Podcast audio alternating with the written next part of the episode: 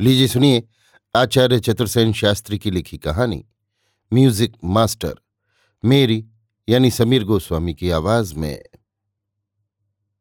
कभी कभी मनुष्य अपनी मनुष्यता त्याग कर पशुत्व की ओर अग्रसर होता है, क्योंकि उस पर रोष का प्रभुत्व रहता है। रोषावेशित मनुष्य पशु के समान है, जो रोष पर विजय प्राप्त करता है, वही मनुष्य है। इस कहानी में एक विवाहित व्यक्ति एक अक्षत युवती पर मोहित होकर उसे अपने में संयुक्त कर लेता है। परंतु रस चूस लेने पर रोषावेशित हो वो क्रूर पशु ही प्रमाणित होता है और वो नारी अपनी दुर्गति को अपनी सदगति ही समझकर संतोष करती है। अत्यंत चुटीला व्यंग्य है। नए ही किराएदार मकान में आए हैं। नाम भी बड़ा सुंदर है और सूरत भी लुभावनी है। बात ऐसी करते हैं जैसे मुँह से फूल झड़ रहे हों। हर वक्त मुस्कान चेहरे पर खेलती रहती है। क्लीन शेव्ड, सिर पर लंबे लंबे घुंघराले बाल, जुल्फनुमा। हर समय मुँह में पान की गिलौरी और आँखों पर सुनहरी फ्रेम का चश्मा। इस सारी टीप टाप में उनकी चालीस साल उम्र छिपी हुई थी। पेशा था गाना बजाना सिखाना। मतलब ये कि म्यूज़िक मास्टर थे। देखकर तबीयत खुश हो गई और हमने जान पहचान पैदा करने में जरा भी देर नहीं की। उसी दिन चाय पर बुलाया। साथ में मिसेज और एक नौ साल बच्चा। मिसेज को देखकर तबीयत और हरी हो गई।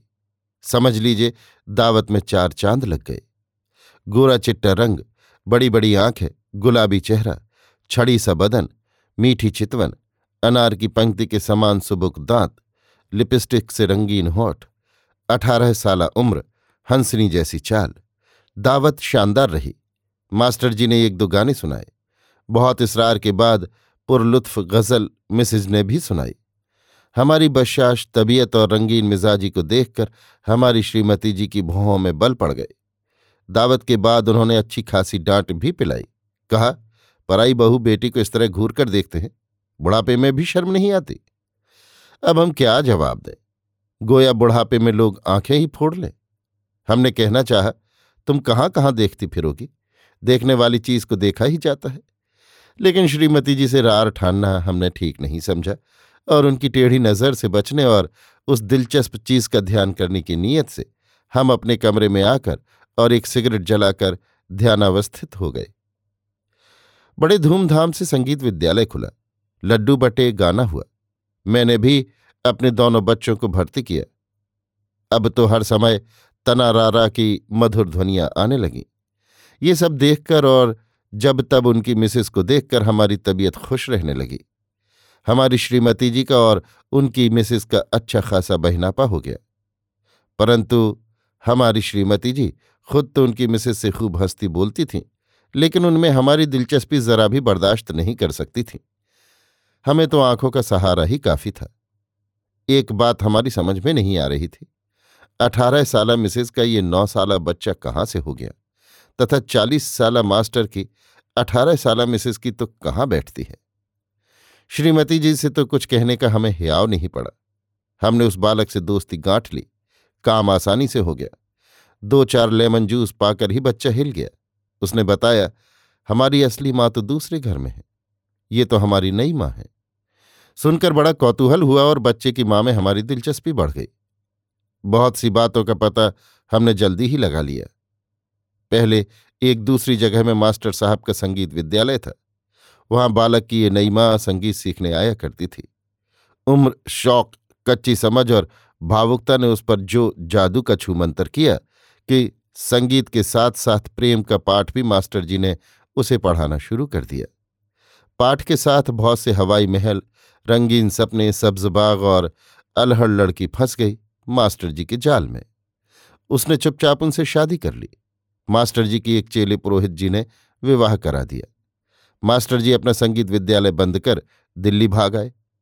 घर की विद्या, घर की खेती, यहाँ भी जुट गया संगीत विद्यालय और आने लगे शिष्य धड़ाधड़। शिष्य काम और शिष्याएँ अधिक, क्योंकि आजकल लड़कियों का नाचना गाना शादी के लिए दहेज से भी ज़्यादा ज़रूरी समझा जाता है। वाह, क्या ही मज़ेदार नज़ारा देखने को मिलता था। जब मास्टर साहब उठती हुई कच्ची उम्र की लड़कियों के सामने बैठकर बैयां मुरक गई, अंगियाँ मसक गई का ख्याल देश की धुन में हाव भाव बता बता कर गाते गवाते और कला की वृद्धि करते थे। हमने देखा तो मन हुआ कि इन लड़कियों के पिता शरीफों की एक दावत देकर उन्हें मुबारकबादी दे दी जाए। किस नफासत से अबोध लड़कियों के संस्कार सुधारे जा रहे थे। किस सादगी से उन्हें कला का शिकार बनाया जा रहा था। इन सब दृश्यों को देखते देखते और ये आदर्श संगीत सुनते सुनते आँखें दुखने और कान फटने लगे। हमने सोचा, मास्टर साहब एक आध महीने में अपना एक और ब्याह न रचा डाले। अब हम बड़ी बारीकी से मास्टर साहब की तालीम और उनकी मिसेज में दिलचस्पी लेने लगे। एक खास वजह दिलचस्पी की ये भी थी कि वे लड़कों की क्लास अलग और लड़कियों की अलग लगाते थे तथा खास खास शिष्याओं को अकेले में सबक सिखाते थे। और जब ये स्पेशल क्लास लगती थी तो वे अपनी मिसेस को ट्यूशन पर बाहर भेज देते थे। दिन बीतते चले गए और मास्टर साहब की संगीत शाला में हमारी दिलचस्पी बढ़ती ही गई। मगर एक बात मैंने देखी मिसेस का सुंदर सुंदर चेहरा मुरझाया हुआ और आँखों में वेदना की उदासी भरी रहती थी। नई उम्र, नई शादी, अलहड़ जमाने का दौर, संगीत का चारों ओर बिखरा हुआ वातावरण, हर समय तानपूरा और तबले की ठमक। उस पर इस गहरी उदासी की भला क्या तुक हो सकती थी? ज्यो ज्यो मैं अब इस सुंदर स्वरूप और नवयुवती को ध्यान से देखता था, मन में रंगीनी की बजाय एक टीस उठ खड़ी होती थी। धीरे धीरे मेरे मन में उसे देखकर एक बेचैनी पैदा होने लगी और मैं उससे बातचीत करने को उद्विग्न हो उठा। परंतु वो मुझसे बोलती न थी, न मेरी ओर आँख उठाकर देखती ही थी। अपितु, जब वो मुझे अपनी ओर देखते हुए देखती तो नज़र चुराकर चल देती। हाँ मेरी श्रीमती जी को एक प्रकार से उसने अपना मुरब्बी बना लिया था। अपना सुख, दुख और आवश्यकताएँ वो उनसे बिना संकोच कह देती थी। परंतु श्रीमती जी उसके संबंध में मेरी तनिक सी भी दिलचस्पी पसंद नहीं करती थी। ना कभी उसके संबंध में कोई बात कहती सुनती थी। फिर भी बराबर ही में तो उसका दरवाज़ा था। चाहे अनचाहे दिन में बीसों बार में उसे देख लेता था और ज्यो ज्यो देखता था, मन में एक प्रकार की वेदना सी उठ खड़ी होती थी। असल बात यह थी कि मैंने अपनी ज़िंदगी में कभी ऐसा उदास चेहरा न देखा था। एक चीतकार सुनकर एकाएक मेरी आँख खुल गई। बड़ा ही करुण आर्तनाद था।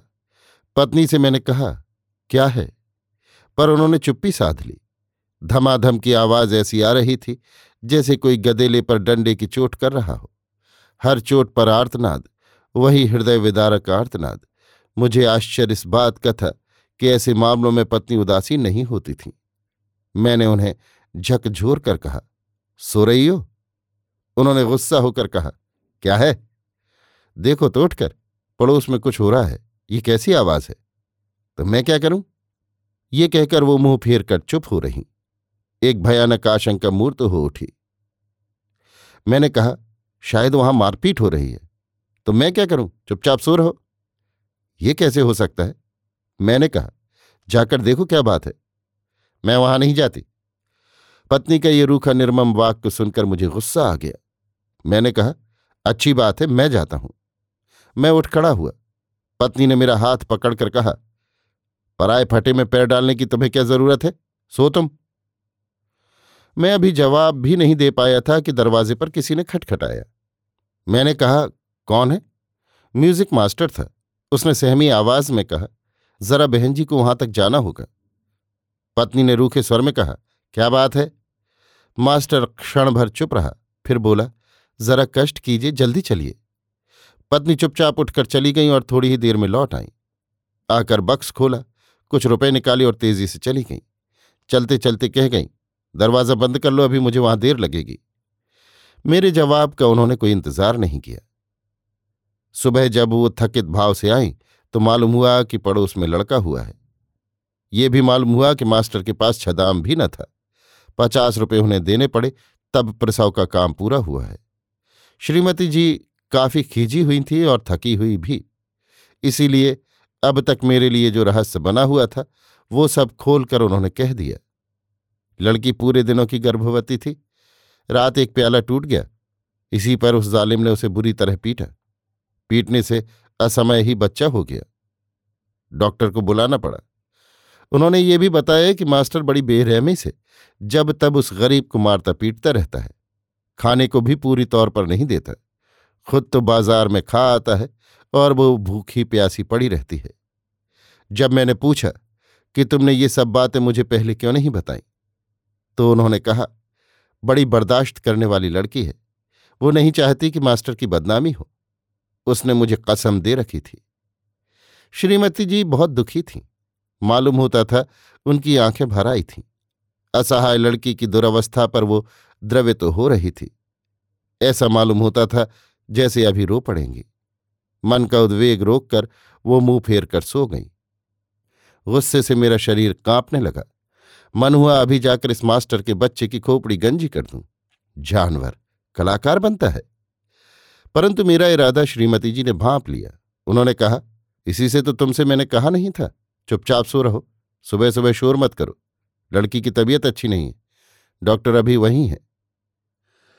लेकिन मैं भला कैसे चुप बैठ सकता था? असहाय लड़की की वही उदास उदास सूरत, सूनी सूनी चितवन और गहरी वेदना की प्रतिमूर्ति सी वो हज़ारों दर्द की तस्वीर बनकर मेरी आँखों में नाचने लगी।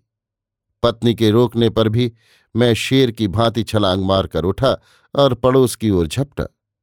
डॉक्टर ने बताया, केस सीरियस है, चोट मर्मस्थल तक पहुँची है। उसने बच्चे को भी जरा पहुंचाई है। चोट? जी हाँ वो पैर रपट जाने से गिर गई थी। ये आपसे किसने कहा कि वो गिर गई थी?